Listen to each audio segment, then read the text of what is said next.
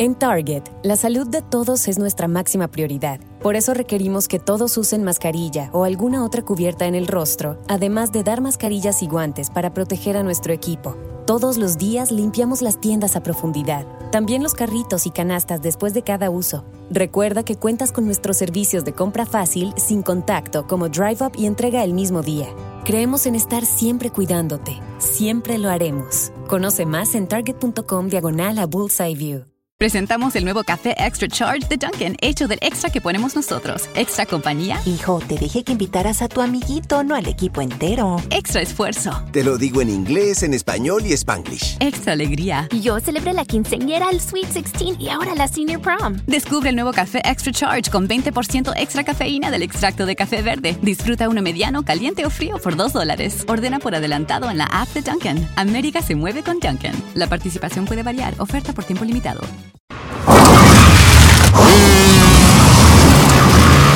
¡Tokio vuelve! Río baja al museo corriendo. ¡Tokio vuelve! ¡Hay que abrir la puerta, coño! ¡Disparen al objetivo! ¡Disparen a los motoristas! Los francotiradores disparan a Tokio, que avanza a toda velocidad. Río aprieta el botón de la puerta. Moscú y Denver toman sus armas y sus caretas y corren hacia la puerta, que ya está comenzando a abrirse. Río se coloca la careta. ¡Oh! ¡Hay que cubrirlo, joder! Se mató ahora tiene un sector, ¿no? ¡Papá, cuidado! ¡Detrás vuestro, detrás vuestro! Denver, Moscú y Río comienzan a disparar a la policía desde la entrada. Los rehenes gritan. Tokio rompe el cordón policial y continúa sin que ninguna bala le alcance. Cuando llega a las escaleras de la entrada, las rebasa a toda velocidad y vuela sobre uno de los tramos. Cruza el umbral de la puerta sin que las ruedas lleguen a tocar el suelo. Suárez observa estupefacto. Río pulsa el botón para cerrar la puerta.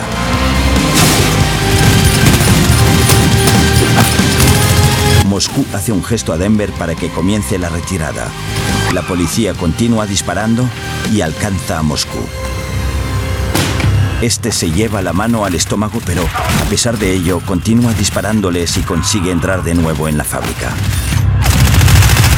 Junto a la puerta, Moscú, aturdido, se pasa la mano por el estómago y observa que está ensangrentada.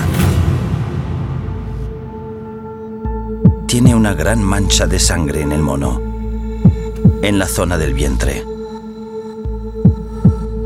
Se desploma junto a la puerta.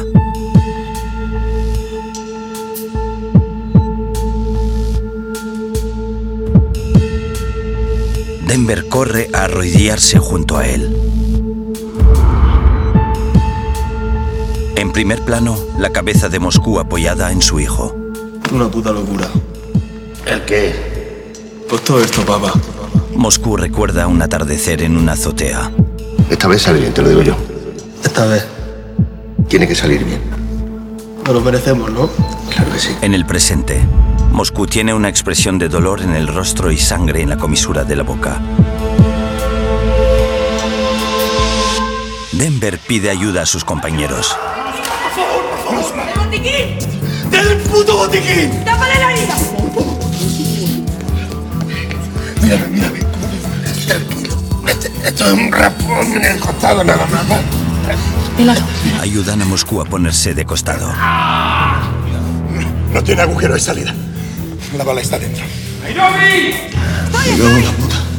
Se está desangrando. Tranquilo, hijo. Yo tengo sangre a punta pala. No ves que he comido muchas morcillas. Vale, sujetándolo. ¡Berlín! ¡Por fin! Tranquilo, papá. Vale. A ver. Vale, vale, vale. Gracias. Voy a ponerle una vía. A ver. Déjame, déjame. Déjame. Nairobi le corta el mono a Moscú. Tranquilo, vale. Tírala ahí, déjame. Le rasgan el mono. Moscú tiene la camiseta gris empapada en sangre, desde el pecho hasta el vientre. Todos están impactados. Voy a ponerle una vía. Respira despacio. Denver observa a los demás sin poder creérselo. Respira más despacio. El pulso se está disparando. Gracias. Con una gasa, Tokio presiona sobre la herida. Tranquilo, Moscú. Tran Moscú. Tranquilo. Muy bien. Te vas a poner bien. ¿Eh? ¿Te vas a poner bien? Sí. Sí. Tranquilo, Moscú. Tokio toma la mano de Moscú. Helsinki le acaricia el hombro para reconfortarlo. Denver se levanta. Tranquilo, Moscú. Tranquila. Tranquila. Moscú observa alejarse a su hijo. Denver está desorientado y se lleva las manos a la cabeza y a la cara. Al hacerlo, se mancha el rostro con la sangre de su padre. Río se acerca a él y le intenta tranquilizar. Le han metido tres disparos, Río. ¿Qué son tres disparos? A unos metros de distancia, Denver y Río observan a Nairobi preparar un gotero y a Helsinki y a Tokio calmar a Moscú. Martes, siete treinta y cinco de la tarde.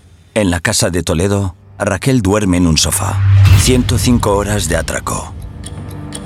Bajo una manta amarilla, Raquel empieza a despertarse. Con la mirada borrosa, enfoca al profesor sentado frente a ella. ¡Qué hijo de puta! Sí, Raquel.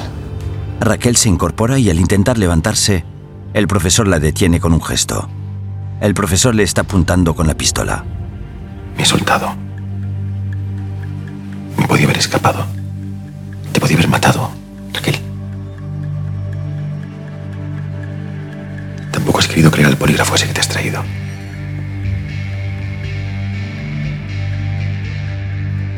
Pues mira, esta es la prueba de que digo la verdad. El profesor deja de apuntar a Raquel y coloca la pistola sobre una mesa que hay entre ellos. Después, empuja la pistola hacia Raquel. Raquel le mira desconfiada, toma la pistola, comprueba que el cargador tiene balas, vuelve a cargar la pistola y le apunta a él. Pues la acabas de cagar con este acto de amor. Porque te voy a meter al talego ochenta años. Fundido a negro. A tres Media presenta una producción de Vancouver Media. Úrsula Corbero, Itziari Tuño, Álvaro Morte, Paco Tous, Pedro Alonso, Alba Flores, Miguel Herrán, Jaime Lorente, Esther Acebo, Enrique Arce, María Pedraza, Darko Peric y Kitty Mamber. Director de fotografía, Miguel Amoedo.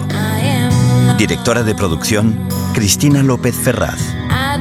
Productores ejecutivos, Alex Pina, Sonia Martínez y Jesús Colmenar. Creado por Alex Pina. Sobre la maqueta de la Fábrica Nacional de Moneda y Timbre, el título de la serie en letras rojas y blancas, La Casa de Papel.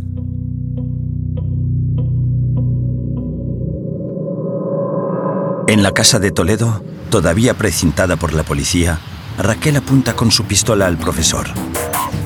Levántate. Despacio.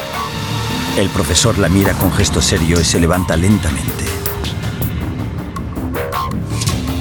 Las manos sobre la cabeza y date la vuelta. El profesor se inclina y coge algo. No te muevas. ¿Qué cojones haces? ¡Quieto! ¡Quieto! ¡Quieto, te he dicho! El profesor, que lleva el bolso de Raquel en la mano, se detiene y se da la vuelta. Las manos sobre la cabeza. Raquel sigue apuntándole con la pistola. El profesor la mira, se da la vuelta y camina tranquilo hacia la puerta. Raquel baja el arma y corre tras él. En el exterior, el profesor rebusca en su bolso. No des un paso más. Raquel dispara al aire. El profesor se detiene a unos metros del coche de Raquel con su bolso todavía en la mano. Se gira lentamente. Raquel, llena de rabia, sigue apuntándole con la pistola. Se miran. Raquel, no me voy a detener. Vas a tener que matarme. Raquel sigue apuntándole, pero ahora está más angustiada que rabiosa. El profesor la observa durante unos segundos más y pone los brazos en cruz dándole pie a disparar. Como no sucede nada, se da media vuelta y camina decidido hacia el coche. Raquel amartilla la pistola pero no dispara. El profesor, con el bolso todavía en la mano, entra en el coche, arranca y se marcha. Raquel le apunta en todo momento, pero no le dispara. El profesor se aleja en el coche a toda velocidad.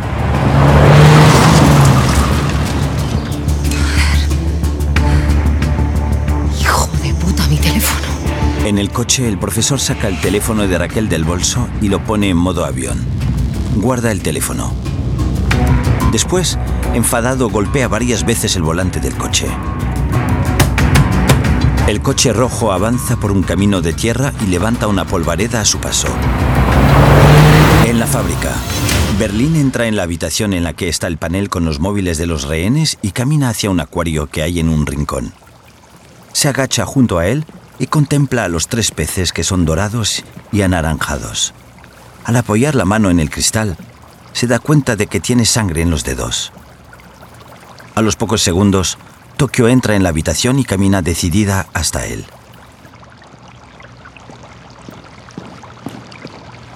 ¡Tres tiros! Le han metido tres tiros en el estómago. Berlín se levanta y se gira hacia Tokio. Tenemos que llamar a un médico. Nosotros no podemos hacer nada. Es momento de mantener la cabeza fría, Tokio. No se lo estoy pensando, Moscú. Voy a llamar al profesor. ¡El profesor no está! Le he llamado mil veces, no está en el hangar, no sé dónde coño está. Tenemos que llamar a la inspectora Murillo. Nosotros no podemos hacerlo, ya lo sabes, no está en el plan. ¿Qué plan? Tokio se encara a Berlín. ¿Sabes cuál era mi plan? Matarte. Ahora el que se está muriendo es Moscú. Así que no vuelvas a decirme lo que no está en el puto plan. A escasos centímetros el uno del otro, ninguno de los dos aparta la mirada. En otra escena, Berlín, apoyado sobre una mesa, descuelga el teléfono rojo y pulsa una tecla. En la tienda de campaña de la policía, el coronel Prieto se coloca un micrófono de diadema y responde a la llamada. Al habla el coronel Prieto. Quiero hablar con la inspectora Murillo, por favor. El C N I ha tomado el mando. Coronel, soy Fonollosa. Me gustaría preguntarle qué lleva puesto, pero no tengo tiempo para charletas. Acaban de meterle tres disparos a uno de nuestros hombres. Quiero a un cirujano aquí dentro. Ahora. ¿Sabe lo que quiero yo? Que dejen de tocarme los cojones. Han sacado a Silene Oliveira de un furgón policial y la han vuelto a colar en la fábrica. Han colocado artefactos explosivos que, gracias a Dios, han fallado. ¿De verdad creen que están en posición de pedir algo? Mire, ha sido un rescate limpio por nuestra parte. Ustedes, sin embargo, se han puesto a pegar tiros. Estaría muy bien que ayudasen a salvar la vida de este hombre. Escúcheme bien. Si quiere salvar la vida de ese hombre, sáquelo por la puerta principal, desarmado, y una ambulancia estará esperando para atenderlo. No vamos a entregar a nuestro hombre, coronel. Pues entonces tendrán otro cadáver en la banda.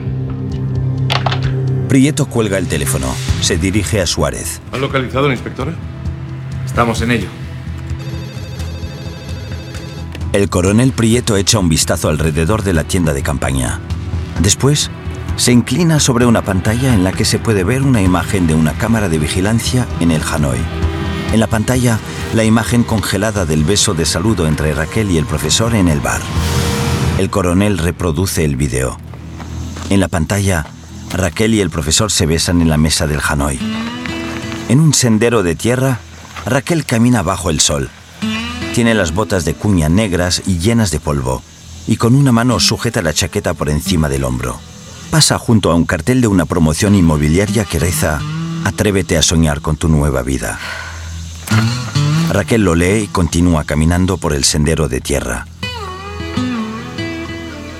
Tiene la camisa blanca abierta y una camiseta negra de tirantes debajo. Detrás de ella aparece un pequeño tractor de color verde. Al oírlo, Raquel se detiene, se da la vuelta y hace señales al conductor para que la vea y pare. El conductor es un señor calvo de unos sesenta y cinco años.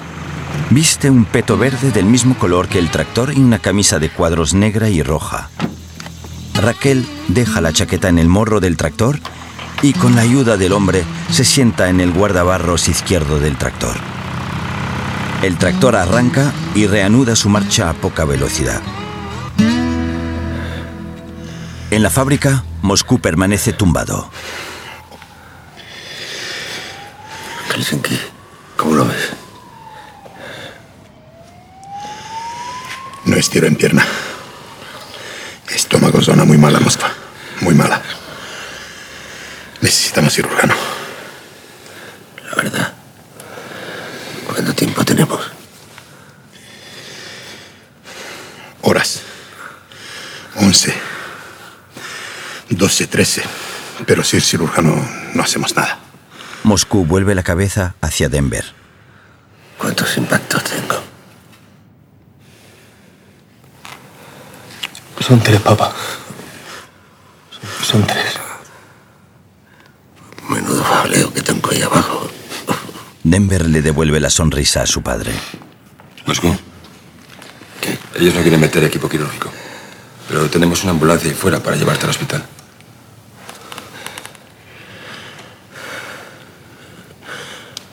Pues ya puede ir diciéndole a la policía que le den mucho por culo. Porque yo lo voy a volver a la cárcel. Moscú mira de reojo a Denver. Ese muro le quedan tres picadas para pasar al otro lado. Eso son diez horas de trabajo. Poneos esa picada. Y yo me encargo de aguantar, ¿vale? Pero aguanta, papá. Aguanta porque ese túnel lo abro yo, aunque sea cabezazos. Señores, salimos de aquí. Denver se inclina sobre Moscú y le da un beso en la frente.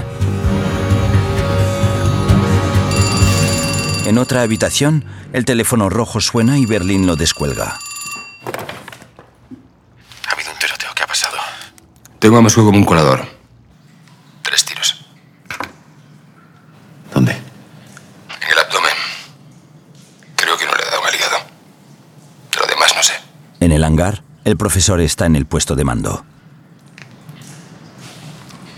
¿Y tú cómo lo ves? Jodido. En Target, la salud de todos es nuestra máxima prioridad. Por eso requerimos que todos usen mascarilla o alguna otra cubierta en el rostro, además de dar mascarillas y guantes para proteger a nuestro equipo. Todos los días limpiamos las tiendas a profundidad, también los carritos y canastas después de cada uso. Recuerda que cuentas con nuestros servicios de compra fácil, sin contacto, como Drive Up y entrega el mismo día. Creemos en estar siempre cuidándote. Siempre lo haremos. Conoce más en target.com diagonal a Bullseye View.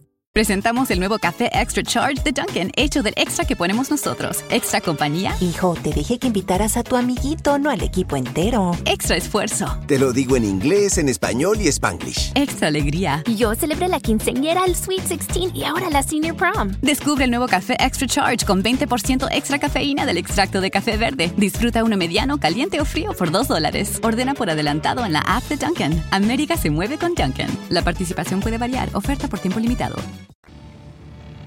Pero Moscú dice que no quiere salir, que en unas horas podemos invocar el túnel. Tengo las serbias aquí. Vamos a empezar a picar nosotros también desde este lado. Y voy a localizar al médico ucraniano. De todas formas, tenéis que salir cuanto antes. Me han descubierto, Andrés. No sé cuánto tiempo va a tardar la policía en aparecer por aquí. Berlín frunce el ceño. En la tienda de campaña de la policía, Raquel entra con paso firme. ¿Alguna novedad? ¿Qué pasa? Todos sus compañeros la están mirando. ¿Qué haces de aquí? Entre Prieto y Suárez está Alberto. Bueno, alguien me va a decir qué coño pasa. ¿Sabías que Sergio Marquina, alias del profesor, es Alba? ¿El cerebro del atraco? ¿El hombre con el que llevas cinco días viéndote en el bar? Sí. Lo acabo de saber hace unas horas. Recibiste una llamada de ese hombre. Te llamaba de la comisaría de Canillas, donde estaba detenido. Minutos después fuiste. Montaste una escena para sacarlo de ahí y destruiste el registro donde estaban sus huellas. Pero entonces yo no sabía quién era. Las pruebas que destruiste le habrían identificado como el hombre que forzó el Z, desde el que amenazaron al ruso para que no hiciera el retrato robot. El hombre que borró las huellas del Ibiza que hallasteis en el desguace. Y del que Ángel sustrajo una cucharilla incriminándolo antes de tener el fatal accidente. Luego lo llevaste a la casa de la banda en Toledo, ¿cierto? Y lo metiste en mi coche, donde estaba la única prueba con valor judicial que pude sacar de toda la casa. Los papeles de la chimenea y las pruebas desaparecieron. Al parecer, después de dejar inconsciente al inspector Vicuña. Y cuando Ángel hizo su trabajo y lanzó sus sospechas contra él, echaste de la investigación. Y como colofón a esta bonita historia, mientras destruías a tu compañero, te tirabas al jefe de la banda. Raquel se ve rodeada por Prieto, Suárez, Alberto y otros agentes. Muy bien. Muy bien. Para empezar, señala a Alberto, ese hombre no puede estar aquí.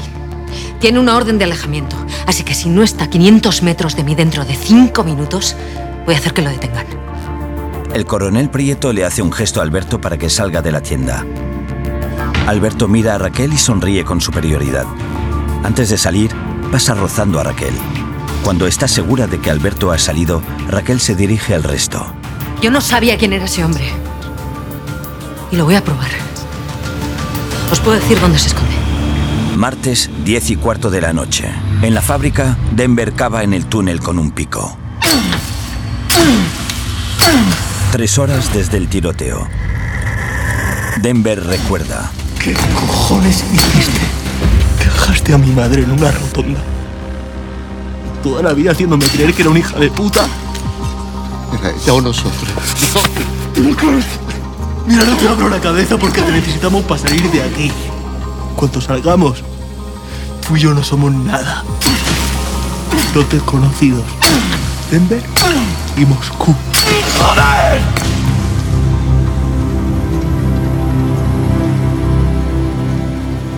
En el túnel, Denver se echa a llorar. En su recuerdo, Moscú también llora. En el túnel, Denver continúa picando con todas sus fuerzas. En la fábrica, la profesora y otros rehenes guardan los fajos en bolsas de plástico y les aspiran el aire. Entra en Nairobi. ¿Alguien me explica qué mierda es esta? Por favor. Así no. Así no. Hemos dicho que rollitos de un millón, por favor. Al límite lo quiero, joder. Nairobi lee en el cristal los millones que llevan. Vamos a seguir imprimiendo billetes en algunas horas más. Luego quiero que pares las máquinas y borres todos los registros. ¡Quiero a todo el mundo trabajando a full! ¡Nos vamos ya! Berlín se acerca a Ariadna. Bueno, oyes, eh, me ha hablado de otro sitio muy bueno. En la Reserva Federal. Ven aquí, ven aquí un momentito. Nairobi coge a Berlín del brazo y lo saca de la oficina. ¿Cómo está Moscú? Estable. Todavía nos quedan unas horas, ¿verdad? Uh-huh. Nos metemos a hacer billetes de quinientos. Los billetes de quinientos son de rusos y de horteras. Yo no soy ruso. ¿Te parezco una hortera? Berlín. Es verdad que tengo gustos cuestionables, pero tampoco Berlín, es para que... Berlín, ¿imprimo sí. o no imprimo? De cien y de doscientos, vamos. ¡Torres! Nairobi camina decidida. ¡Torres! Paramos máquinas, cambiamos planchas y nos ponemos a hacer billetes de doscientos y de cien. En la mano. Torres sale de la oficina en la que estaba y se dirige a las máquinas, fundido a negro. En un baño de la fábrica, Tokio se apoya en un lavabo. Te gusta saltar de piedra en piedra los charcos. Y a cada paso tuyo se hunde una piedra. Recuerda una conversación con Moscú. Estás dejando cadáveres los arcenes. Tokio alza la cabeza y se mira en el espejo. ¿A quién se le ocurrió el atraco al furgón blindado? ¿A ti o a tu novio? Frente al espejo, Tokio se quita la camiseta del uniforme y la tira con rabia. Lleva las manos llenas de sangre. Abre el grifo del lavabo y comienza a limpiarse las manos y los brazos. Pues ahora tu novio es un cadáver. Y tu madre también. Y tú seguro que fuiste consciente del daño que le estabas haciendo a tu madre. Apoyada en el lavabo, Tokio rompe a llorar.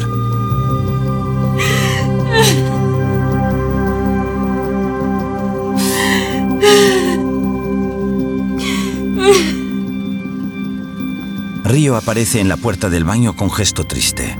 Cuando se ven, ambos se dirigen hacia el otro a paso rápido. Se encuentran a mitad de camino y se funden en un fuerte abrazo.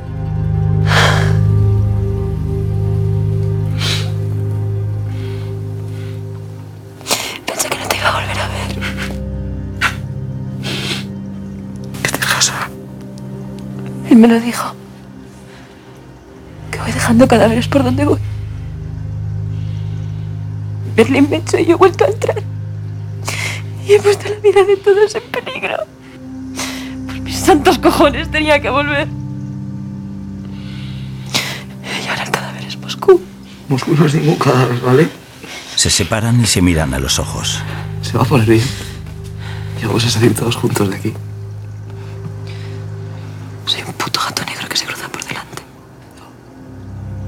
una pantera negra. Mi pantera negra. Río le sonríe.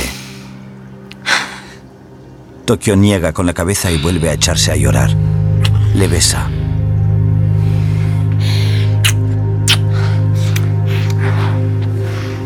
Cuando se separan, Río le besa el cuello y vuelven a abrazarse. Se separan y Tokio le acaricia la mejilla. ¿Cómo estás? Ahora mismo de puta madre. No tienes ni puta idea de lo que te quiero. Ni puta idea. Yo también te quiero. Vuelven a besarse y Río la coge en brazos. Siguen besándose y abrazados en el baño.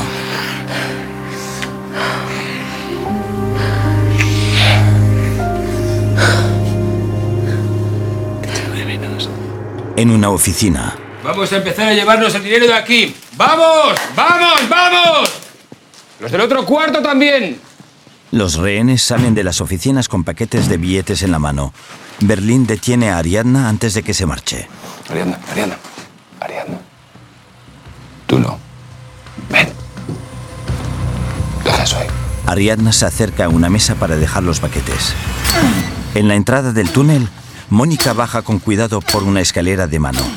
En la cabeza lleva una linterna frontal, sujeta una cinta y en la mano un cesto negro de goma. Mónica se acerca a Denver, que pica en la pared sin descanso. Le llama y se agacha junto a él cuando este deja de picar. Denver. Denver. Escucha. Denver. Tienes que parar. Tienes que parar. Esto no tiene ningún sentido. Deja el pico. Deja el pico y voy a comentar a tu padre para que se entregue. Denver, hay que llevarlo al hospital. No puedo esperar más. Mónica, solo hay una forma de salir y es por este túnel. Y voy a hacerlo con mi padre. ¿Sabes por qué? ¿Eh? ¿Por qué? Porque cuando salgamos de esta, tú ya no vas a ir vestida con un mono rojo. Vas a ir de blanco. Preciosa. Y yo te voy a estar esperando en un altar. Y necesito que mi padre esté ahí a mi lado, para que lo vea. Para que me coja del hombro y se emocione vivo, ¿me entiendes? No voy a parar. No voy a parar. Bueno, ¿qué? ¿Nos ponemos al lío? ¡Al lío! Río entra en el túnel con otro pico. ¡Vamos! ¡Vamos! Mientras ellos pican, Mónica recoge escombro en el cesto negro. ¡Queda poco! ¡No queda nada, coño! ¡Queda poco, Río! ¡Queda poco! ¡Y dos metros! En la oficina... ¿Has pensado en mi proposición? Ariadna se gira hacia Berlín y le sonríe. Una historia de amor corta pero apasionada. En un país tropical. Y una herencia en toda regla. ochocientos millones de euros a repartir. Ambos se encuentran a escasos centímetros. Eso es lo de menos, Berlín. A mí me gusta la idea de irme contigo, lejos. Aunque me da mucha pena porque te vas a morir. Berlín juega con las cremalleras del mono de Ariadna y con el cuello de su camiseta gris. Se detiene y la mira a los ojos. Sonríe. Vas a ser una viuda preciosa. Sí, sí, sí. Tú y yo tenemos que casarnos, ¿eh, Ariadna? Nunca lo he hecho vestido de blanco, por la noche. ¿Qué te parece? En una playa, bajo las estrellas, por algún rito salvaje con muchísima luz y mucho fuego. Precioso. ¿Eh?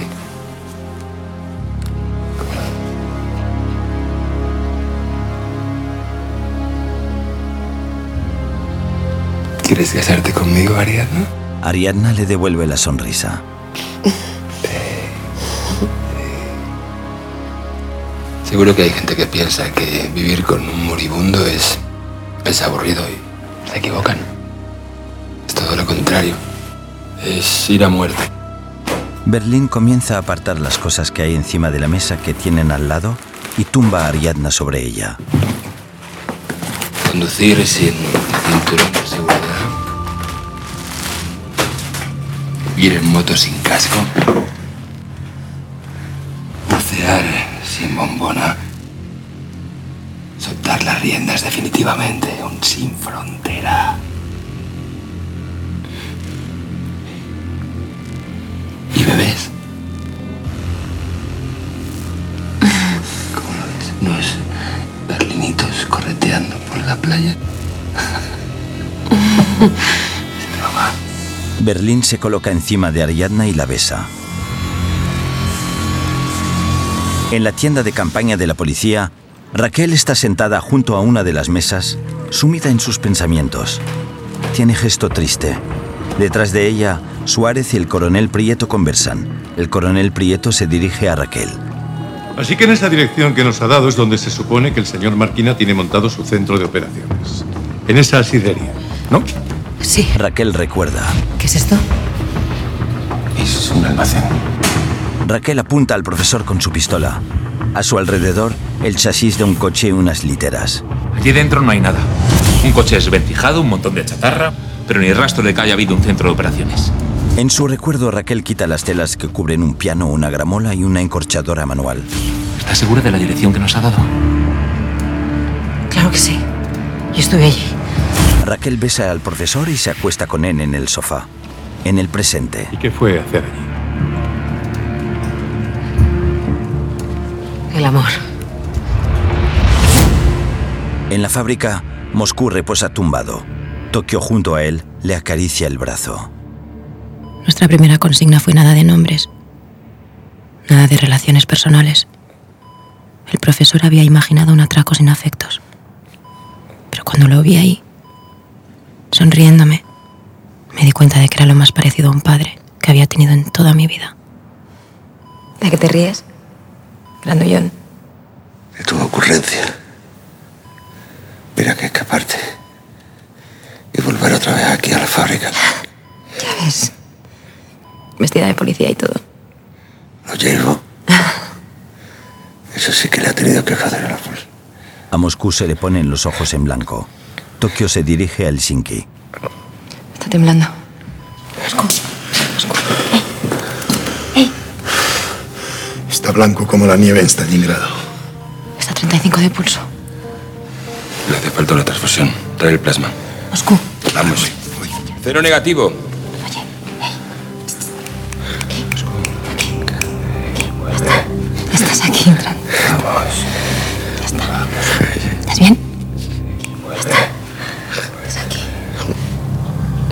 Estás aquí, ¿eh? Miércoles, siete y dos minutos de la mañana. Denver y Río continúan picando. once horas desde el tiroteo. Desde el otro lado del túnel, dos de los hombres que rescataron a Tokio del furgón policial pican también. Uno de ellos se vuelve hacia el profesor, que echa un vistazo a su reloj. El profesor tiene el rostro desencajado por la preocupación. El profesor se levanta y recorre el túnel para salir de él.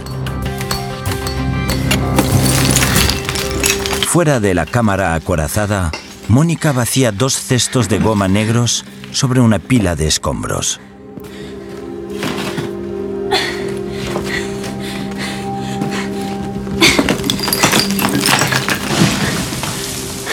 Nairobi la observa a unos metros. ¿Cómo va el túnel? Estamos muy cerca ya.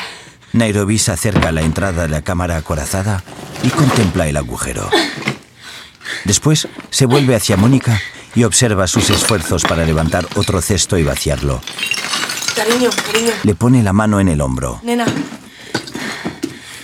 ¿por qué no descansas un poquito? ¿Eh? ¿Verdad? Vale. Vamos. Mónica asiente y se aleja de la cámara acorazada. Le cuesta caminar. Nairobi la sigue. En el otro lado del túnel, el profesor llega hasta el agujero al suelo del hangar. En el hangar, dos hombres vacían escombro. El profesor le entrega su pico a uno de ellos. Tragan. Abajo. El profesor camina hasta el puesto de mando a paso rápido. Coloca las manos sobre la mesa y mira en dirección al agujero. En la tienda de campaña de la policía, Raquel mira al frente con los ojos vidriosos. A su izquierda, un portátil con la imagen congelada de su beso con el profesor en el Hanói. Raquel cierra el portátil. En el puesto de mando, el profesor se sienta y descuelga el teléfono rojo. Tiene el rostro empapado en sudor y gesto serio.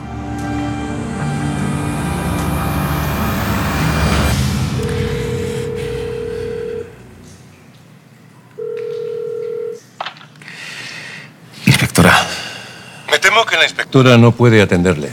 Está siendo investigada por posible colaboración en el atraco y por obstrucción a la justicia. Pero bueno, todo eso ya lo sabe, ¿no? Por la especial confianza que tiene con ella. Sabemos quién es usted, Salva. O mejor dicho, Sergio Marquina. Así que ya no es necesario que siga utilizando esa voz de G P S. En el puesto de mando, el profesor se gira hacia un portátil que tiene a la derecha y pulsa una tecla.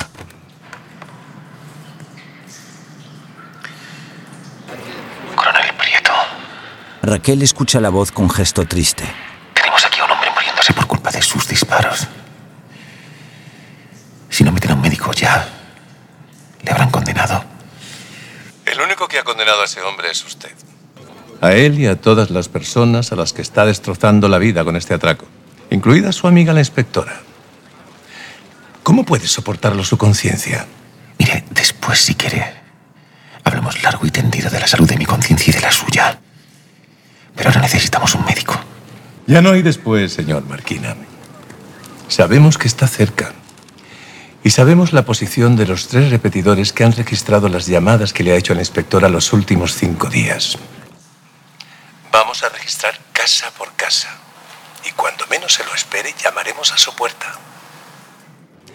Así que deje de complicar las cosas y entréguese.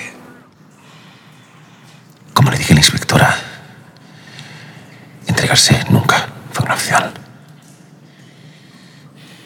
Aquí les espero. El profesor cuelga y se frota la cara con nerviosismo.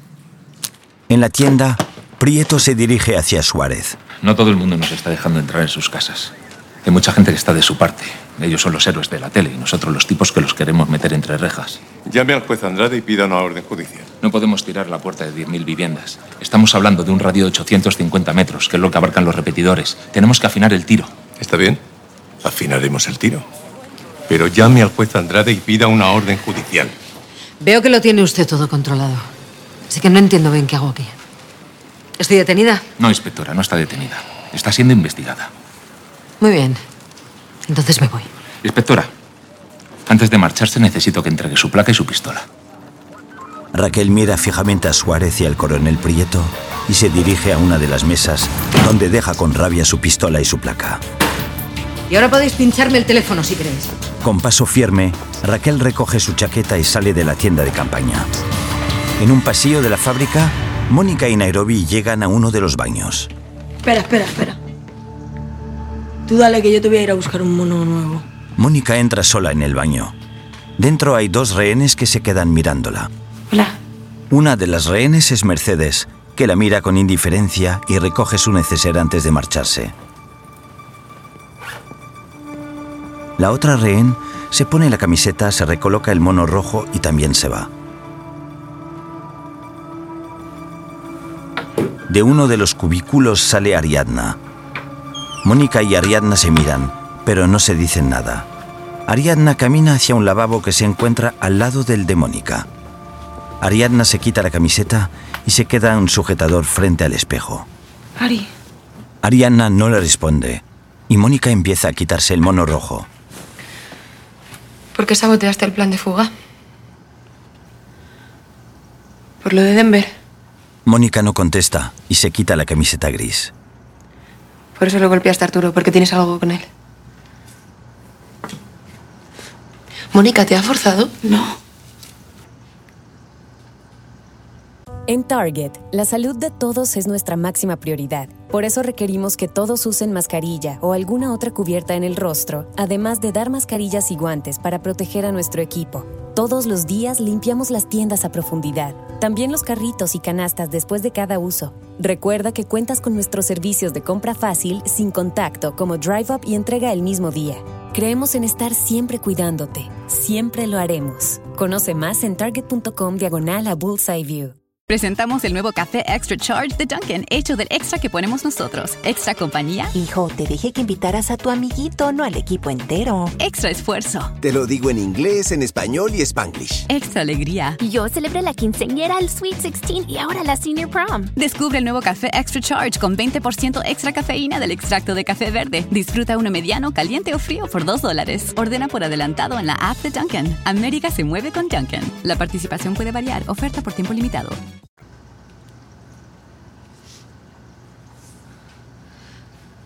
¿Por qué estás con él? Porque le quiero. Porque le quiero. Sé que, que puede sonar absurdo, que, que igual te parece una locura, pero, pero es real. Es real, Ari. Es la primera vez que alguien, que alguien me mira a los ojos y, y es honesto. Él me quiere de verdad.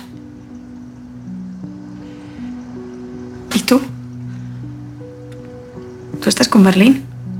Ariadna asiente y baja la cabeza. Cuando vuelve a levantarla, tiene los ojos llorosos.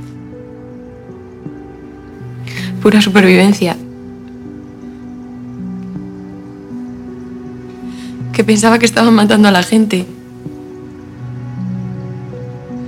Y que te habían matado a ti también.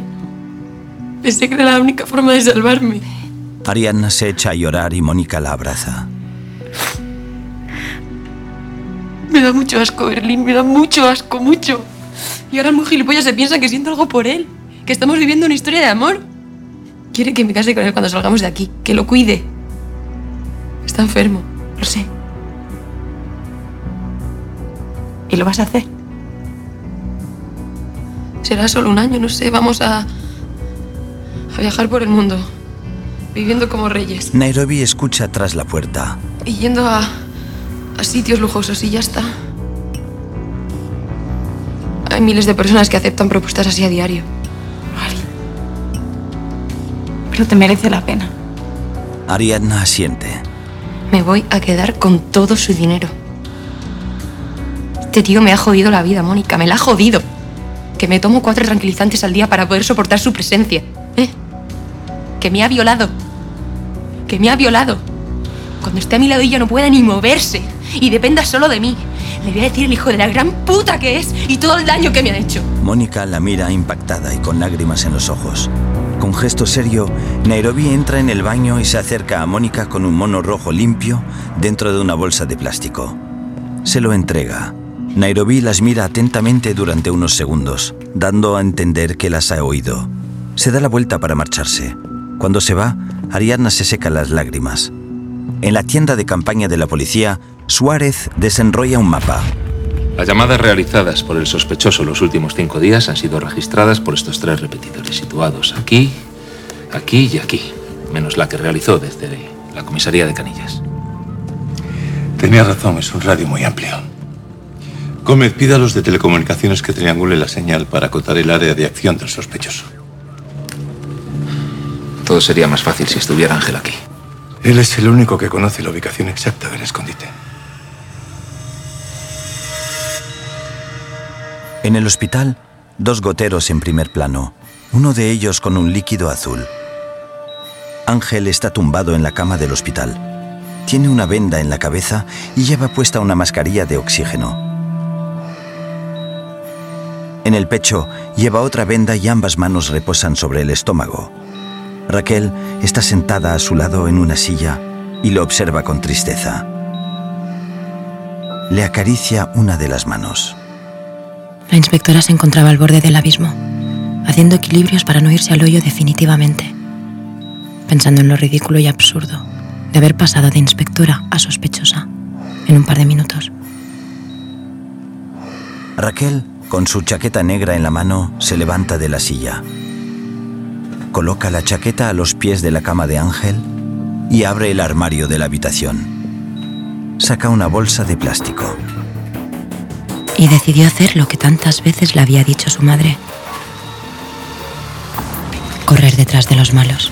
La bolsa contiene las pertenencias personales de Ángel en el momento del accidente.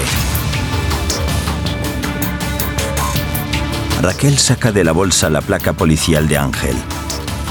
La mira durante unos segundos. Raquel en su casa colgando un mapa. Raquel había olido un rastro y a falta de un subinspector con quien llevar la investigación, optó por otro tipo de ayuda. Mira, los roturadores de Paula con los capuchones mordidos como hacías tú. Gracias, mamá. Dame. A ver, el día de nuestra primera cita yo llegué veinticinco minutos antes. Le llamé y me dijo que estaba saliendo justo en ese momento. Hasta ahora. Nos encontramos aquí, en el Hanói. Vino andando y no tardó en llegar más de cinco o siete minutos. Qué pena, hija, para uno que no te salía torcido. ¿Y de qué te sirve saber cuánto tardó en llegar? Para saber a cuántos metros estaba de la cafetería, mamá. Busca en el ordenador. En ese espacio de tiempo solo pudo recorrer como máximo quinientos metros. En el mapa Raquel calcula. Más o menos. Raquel rodea en rojo el Hanói. El lugar donde se esconde está dentro de este área. Tuvo que pasar por alguna de estas calles para llegar a la cafetería. Y estoy segura de que alguna cámara de seguridad lo grabó. Tengo que acotar. Dame otro. Raquel coge un rotulador violeta. Dibuja un círculo más pequeño dentro del rojo. Voy a requisar las grabaciones de esa zona para intentar reconstruir su ruta. Raquel coge la placa de Ángel. ¿Estás segura de lo que haces? Mamá, voy a encontrar a ese hombre como sea. Ten cuidado, hija. Maribí acaricia la cara de su hija. Raquel se marcha a toda prisa. Maribí contempla el mapa. En el hangar, el profesor recoge cubos de escombro desde el agujero y los vacía. Dos hombres trabajan con él. El profesor se acerca al puesto de mando e inquieto se limpia las manos con un trapo blanco. A través de una pantalla observa a un hombre de mediana edad, canoso y vestido completamente de negro, a las puertas del hangar. Tenemos a un herido muy grave. Son tres impactos de bala en la zona abdominal y lleva bastantes horas así. ¿Dónde está? Aún tardaré en sacarlo. No sé exactamente cuánto tiempo. Y escúchame. Tengo a la policía siguiéndome la pista. Los hombres siguen trabajando. ¿Para ellos es seguro? Seguro ellos ya lo saben y están de acuerdo con su parte. La tuya serían diez millones. El hombre canoso asiente. Necesito caja de la parotomía abdominal, respirador volumétrico y material quirúrgico. ¿Puedes conseguirlo? Me encargo. El hombre canoso abandona el hangar. Miércoles, nueve treinta y seis de la mañana. Tokio, ya vestida con el mono rojo y la camiseta gris, tiene la mirada perdida. catorce horas desde el tiroteo. En el túnel, Río y Denver pican.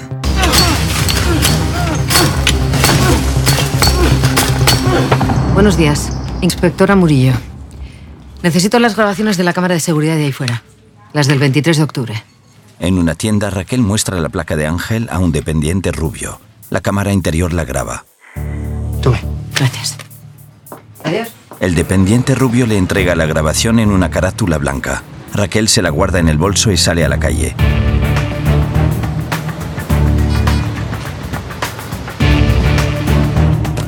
Camina hasta otra tienda. Le entregan otra grabación. Se detiene frente a otra tienda, ve que tiene cámara y entra. En el túnel, en el lado del hangar, el profesor pica el túnel junto a dos hombres.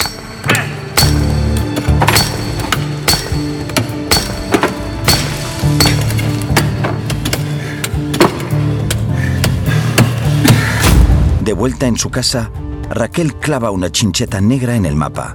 Después se sienta frente al ordenador, abre la disquetera e introduce uno de los D V Ds de las cámaras de seguridad.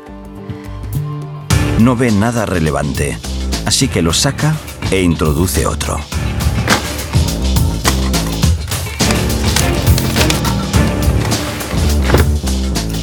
Su madre le trae una taza de chocolate.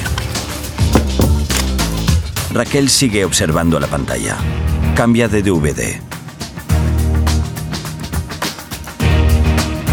Introduce otro nuevo.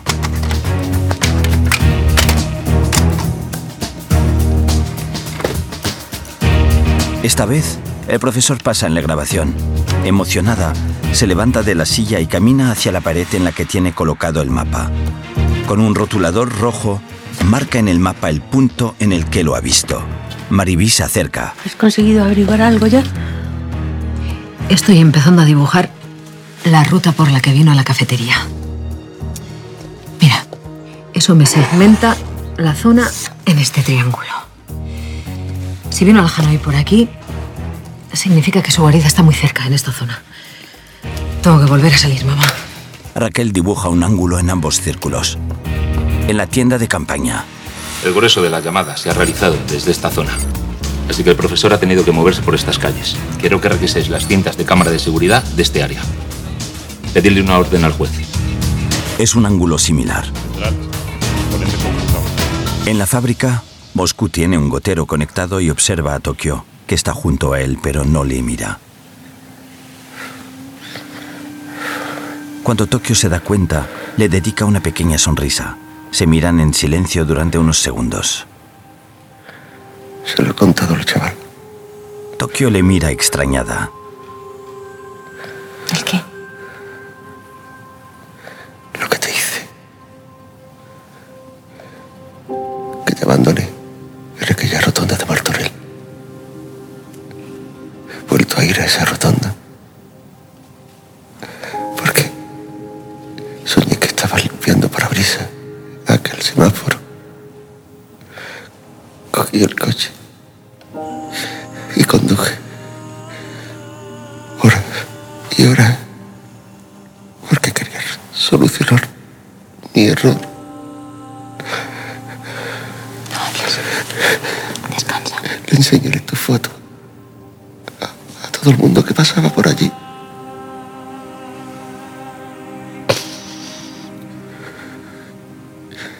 Ahora, tu hijo me ha dicho que me odia. Tokio niega con la cabeza y se acerca más a él. Tu hijo te adora. Da igual lo que digan un calentón. Yo sé que no te odia. Me lo merezco. Le quité a su madre. No, lo hiciste muy bien. Tienes un hijo maravilloso. Fuerte. Noble. Y si es así, es gracias a ti. Hice lo que pude, cariño. Tokio asiente. Me salió un poco tarambal. Tokio se lleva las manos a la cara y se seca las lágrimas mientras trata de reprimir el llanto. Moscú no aparta la mirada de ella. Nunca, nunca he sido tan feliz como el día que te conocí.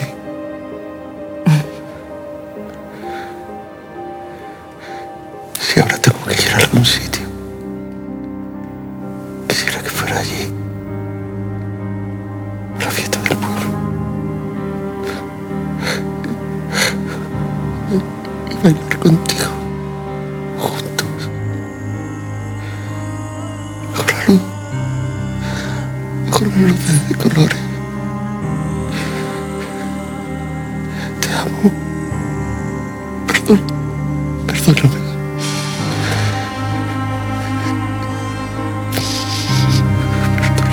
Moscú alza la mano derecha y acaricia la mejilla de Tokio con el dorso de la mano. Tokio rompe a llorar y coloca su propia mano sobre la de Moscú, que sigue acariciándole la mejilla. Tokio le sonríe.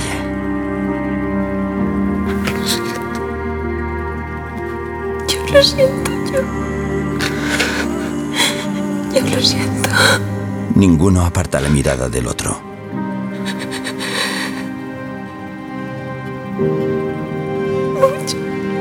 Moscú cierra los ojos. En el túnel, Denver y Río pican sin cesar. Fuera, en el interior de la cámara acorazada, hay una radio encendida sobre un enorme montón de billetes.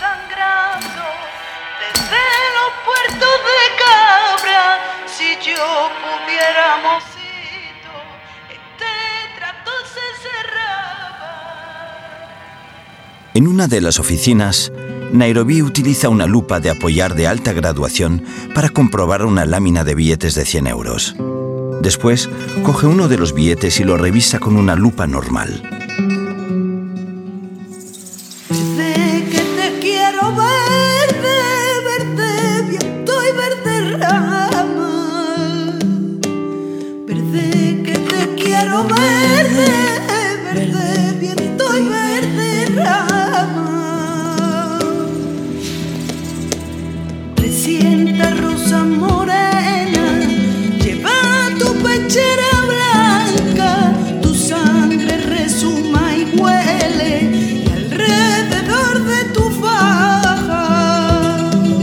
En el túnel, Denver y Río pican sin parar.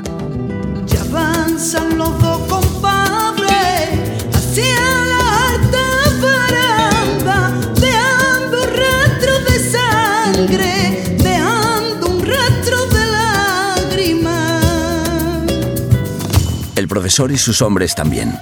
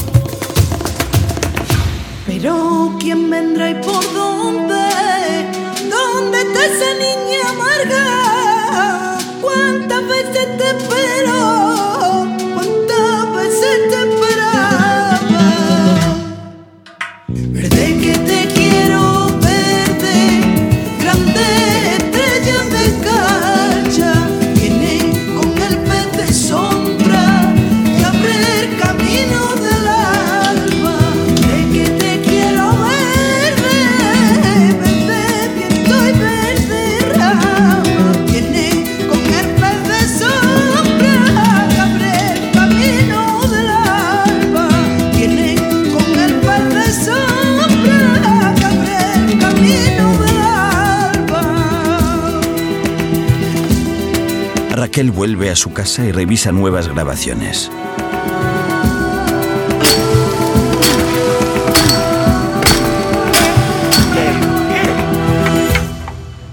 ¿Qué haces?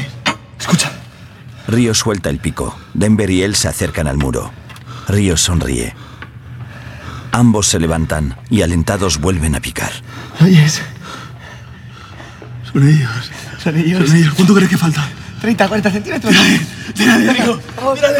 ¡Sí! ¡Ay! ¡Ay! ¡Profesor! Al otro lado del muro.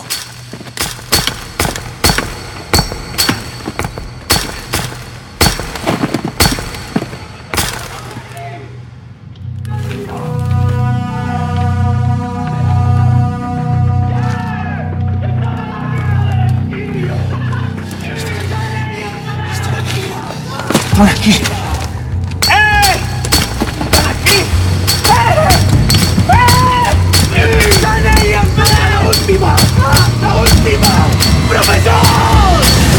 En su casa, Raquel señala una ruta en el mapa con el rotulador rojo. Después, se dirige al ordenador y de una pila a su izquierda toma una carátula blanca. De ella saca un D V D que introduce en la disquetera. En la imagen, un trozo de calle y la puerta de un local con barrotes y una persiana a medio echar.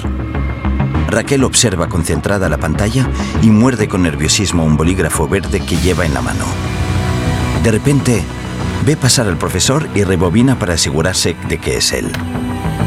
En la pantalla, con americana, corbata y caminando con paso seguro, el profesor. Cuando ha comprobado que efectivamente es él, se levanta apresuradamente y marca el punto en el mapa de la pared. Maribí se acerca a ella. Hija, que va a traspasar la tinta a la pared. Mamá, ¿dónde están las llaves de tu coche? Pero hija, ese coche hace mucho que no se arranca. Pues ya va siendo hora de darle una vuelta. De una pequeña caja de seguridad gris dentro de un cajón, Raquel saca varias balas, una pistola y un cargador. Vestida con una cazadora de cuero y con la placa de Ángel colgada del cuello, Raquel se esconde el arma. A ambos lados del túnel. ¡Profesor! ¡Eh! ¿Eh?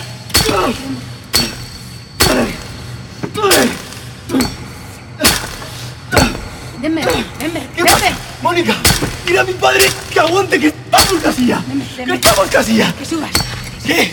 Que subas. Mónica, no voy a subir ahora. Escúchame, Denver. Que monte. Denver. ¿Qué? Que subas. Tienes que subir ahora. En Target, la salud de todos es nuestra máxima prioridad. Por eso requerimos que todos usen mascarilla o alguna otra cubierta en el rostro, además de dar mascarillas y guantes para proteger a nuestro equipo. Todos los días limpiamos las tiendas a profundidad, también los carritos y canastas después de cada uso. Recuerda que cuentas con nuestros servicios de compra fácil, sin contacto, como Drive Up y entrega el mismo día. Creemos en estar siempre cuidándote. Siempre lo haremos. Conoce más en target.com diagonal a Bullseye View. Debe subir ahora. Todavía. Para, para, para. ¡No voy a subir ahora! ¡No! Faltame un poco, Mónica. Escucha, tienes que subir ahora. ¿Me oyes? Mírame. Si no subes ahora, te vas a arrepentir el resto de tu vida. Sube. Sube.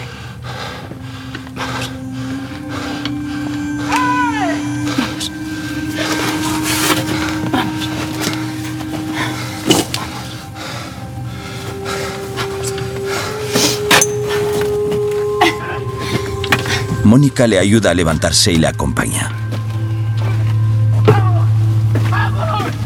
En la entrada de la fábrica, Moscú tiene varias manchas de sangre en la venda que le cubre el estómago. Nairobi le acaricia la cara. Berlín, al lado de Nairobi, permanece impasible. Mónica y Denver entran en la sala. Denver lleva el pecho descubierto y el mono rojo atado a la cintura. Tiene la cara y el pecho manchados de tierra.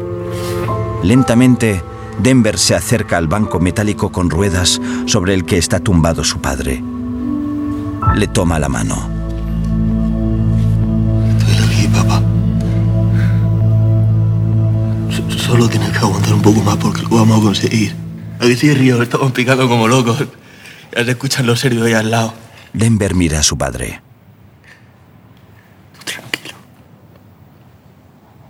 Papá, ¿qué? ¿Eh? ¿Qué? Aquello que te dije de... de que te odiaba. Denver niega con la cabeza. A mí eso no me sale contigo. No me salió odiarte, ¿vale? Vale. Tranquilo. Hiciste lo que tenías que hacer con mamá. Y a mí odiarte no me sale. Moscú tiene los ojos vidriosos y mira a su hijo con cariño y orgullo. Mónica, te doy trescientos millones y te los quedas. Este tío es un trasto. Te lo traje aquí. Pero ahora me voy a ir de vacaciones. Claro que sí. Cuídalo. Mónica asiente. Moscú mira a Nairobi, Berlín, Río y Tokio. Señores, que no me presenta. Moscú tiene los ojos entrecerrados. Agustín Ramos. Ha sido un placer. Tokio, Río y Nairobi observan la escena emocionados. Berlín, junto a ellos, no reacciona. Moscú mira a su hijo. Te quiero. Yo también te quiero, papá. Mucho. Y no pienso dejar que te vayas. Río, trae todos los putos explosivos que nos quedan porque voy a reventar ese túnel como sea. Si revientas el túnel, nos entierras a todos. Pero, papá, seguid para adelante. Y acuérdate de que sin retrovisores. De acuerdo. De acuerdo. Pero no sé si voy a... Te quiero.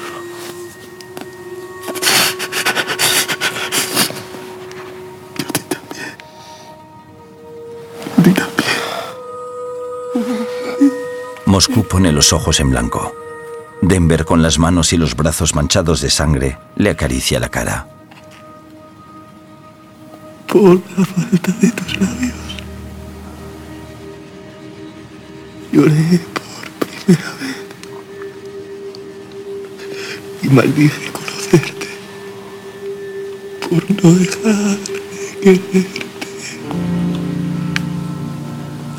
Yo, mi esposa, quise hacerte y amor no quiso. Fui tirando de pistola y el destino trajo muerte. Denver recuerda a su padre en la casa de Toledo. María, mi vida, mi amor, prometí que volvería, pero no regresaré, me agarró la policía.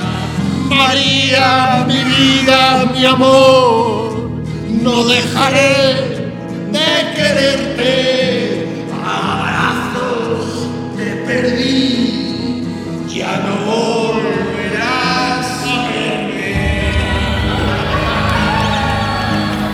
En el salón de la casa de Toledo, Denver y Moscú cantan y bailan agarrados. El resto de la banda ríe y les aplaude cuando terminan. En otra parte de la fábrica, Berlín usa el teléfono rojo. Al otro lado de la línea, el profesor le escucha con semblante triste. Se quita las gafas y rompe a llorar.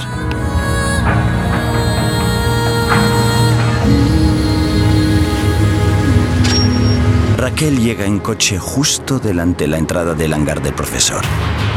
En la puerta roja, un cartel indica local disponible con un número de teléfono. Ahora, la cámara avanza lentamente desde los pies de la cama de Ángel hasta el cabecero. En primer plano, Ángel abre los ojos.